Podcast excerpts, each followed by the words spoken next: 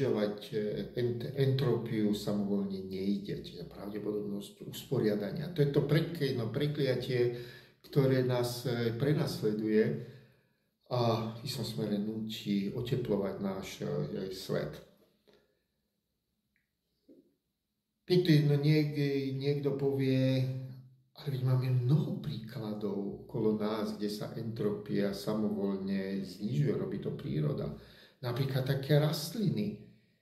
Ty skratka zoberú slnečné žiarenie, nejaké prvky zo vzduchu, zo zeme a skladajú ich tak, že znižujú svoju no, entropiu. Vyrábajú listy, stonky, kvietiky, pel. To, to je všetko nesmierne nízkoentropická entita, ktorú tieto rastliny vytvárajú.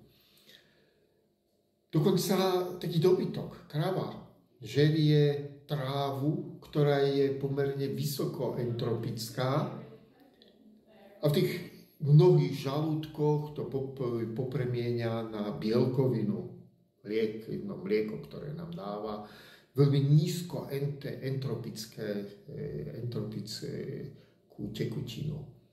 Ako to robí? Jak je to možné? Tak tam vyzerá, že príroda prišla na nejaký trik, na ktorý my sme ešte neprišli.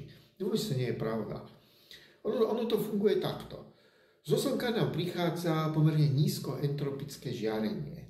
To je to slnko, ktoré žiari tak, ako žiari. Ono to, to, ono to nie je len rozhorúčená E, na gula žeravého plynu, ktoré nejako vyžaruje. Ono vyžaruje veľmi špeci, no, špeciálne.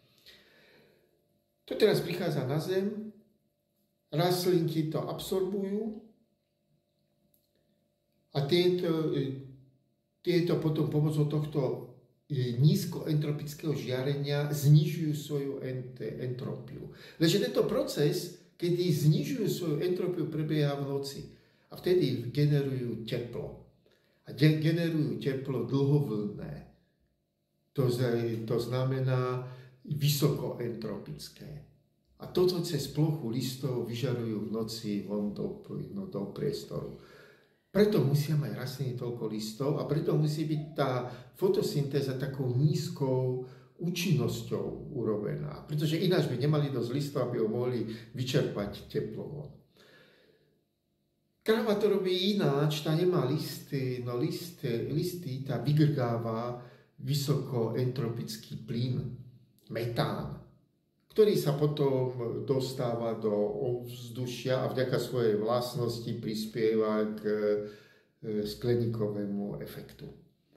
Čiže nie, že by to tá kráva robila na, no, na, no, na schvál, ale musí počúvať to, čo to, čo voláme druhý zákon ent, entropický. E, alebo, alebo druhá veta entropická. Alebo keď chcete, druhá veta termodynamická, tak sa to píše v učebniciach. Čo robíme my? No my znižujeme entropie. Napríklad taký mikro, no, mikroprocesor, ktorý máte v každom vašom zariadení, vďaka ktorého ma vidíte alebo obrazovka, viete, aký to je nízkoentropické zariadenie, tie jednotlivé body v tej vašej obrazovke, ktorý každý musí byť so submilimetrovou presnosťou umiestnený, musí mať jeden vlastnosť ako druhý. To je, to je zariadenie s veľmi nízkou entropiou. Ako k tomu prídeme? No vo výrobe. To je veľmi komplikovaná výroba, ktorá produkuje teplo, neporiadok, chaos, hej, čo, si už, čo si už e, vymyslíte. Vďaka tomu takáto výroba počítačov veľmi silne prispieva ku všeobecnej entropii. Každý, čo spracováva niečo, napríklad tej informáciu, musí produkovať teplo alebo niečo, čo v budúcnosti bude teplo produkovať, pretože zvyšuje entropiu, pretože spracováva informáciu. Aj tam existujú e, stavy, ktoré, ktoré v podstate, keď manipulujeme s informáciou, znižujeme no, entropiu. Toto prekliatie, ktoré tu nám máme. Keď späť otázka, čo s tým? Nuž, no, entropia je v svojej podstate pravdepodobnostná funkcia, založené na istých pravdepodobnostných pojmoch. Čiže musíme použiť nástroj, ktorý je opäť založený na pravdepodobnosti. A to je kvantová mechanika.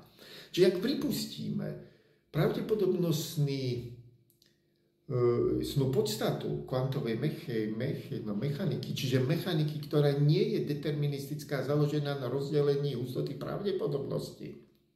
A s tou nejako manipulujeme.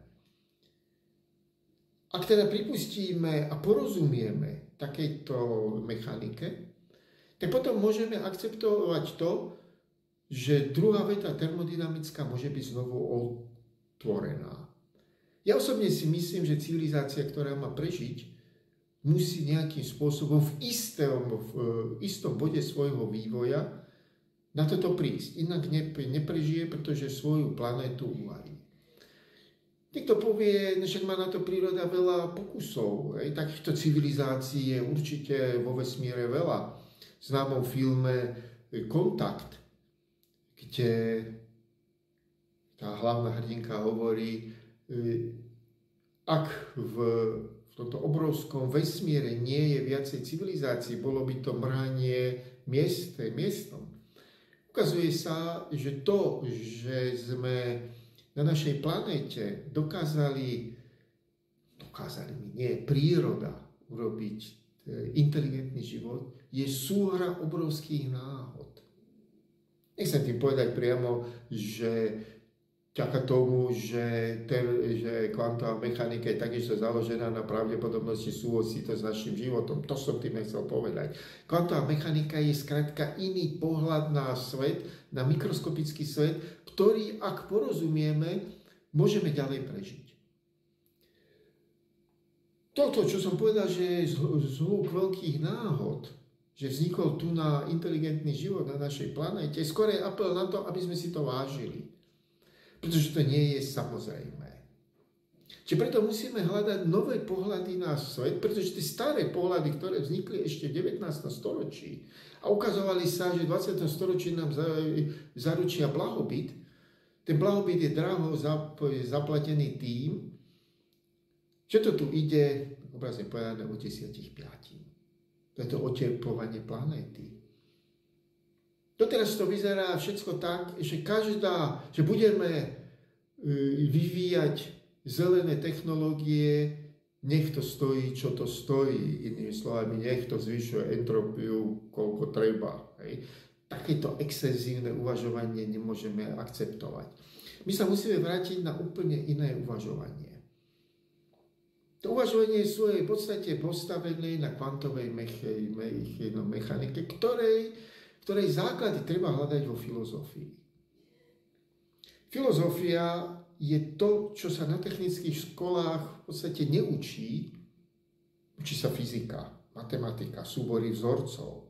Ešte my by sme sa mali učiť prírodné filozofie. A potom tých budúcich inžinierov budeme viesť tomu, že budú rozmýšľať tak, ako rozmýšľať majú v úvodzovkách toho, rozmýšľať tak, aby tento svet nešiel od 10 5, aby sme ho skrátka neuvarili veľmi krátkej doby. Ako to, ako to urobiť? No to ja celkom presne neviem. Ale iste s tým treba, treba, no, treba začať. Možno práve tým, aby sme začali rozmýšľať nad vetou vyrábame z tepla chlad. To je to, čo som hovoril v predchádzajúcom eh, videu. Vyzerá to, že sa k tomu stále vraciam, vraciam, ale to je to, že týmto inžinierom, ktorí vyvíjajú toto zariadenie, určite nemožno uprieť skúsenosti v zmysle konštruktérských alebo matematických alebo fyzikálnych, ale určite nemajú filozofické skúsenosti a už to už nie je skúsenosti z vedy, ktorá je založená na pravdepodobnosti. To je teda buď kinetická teória plynov, kde na prvý raz zaviedol pojem entropia, alebo je to kvantová mechanika, ktoré buďme úprimní, rozumie nikto. Raz sa Fejme napýtali, či, či je pravda, že teórii relativity rozumie len 100 ľudí na svete. No povedal, tak asi to tak nebude, bude ich určite viac, dokonca aj ja jej rozumiem, povedal Feynman. Ale ak, ak niekto tvrdí, že rozumie kvantovej mechanike, tak klame. Tej nerozumie nikto. Feynman rozvinul ešte nadstavbu kvantovej mechaniky, čo sa volá QED, Quantum Electrodynamics, čo je černokňažníctvo ešte na druhú. Áno, je to moja obľúbená téma práve tou tajomnosťou, pretože tam predpokladám, že niekde treba začať s týmto filozofickým roz, roz, no, rozprávaním vo vede, čo sa volá QED. Ale o tom, o tom niekedy, no, niekedy inokedy.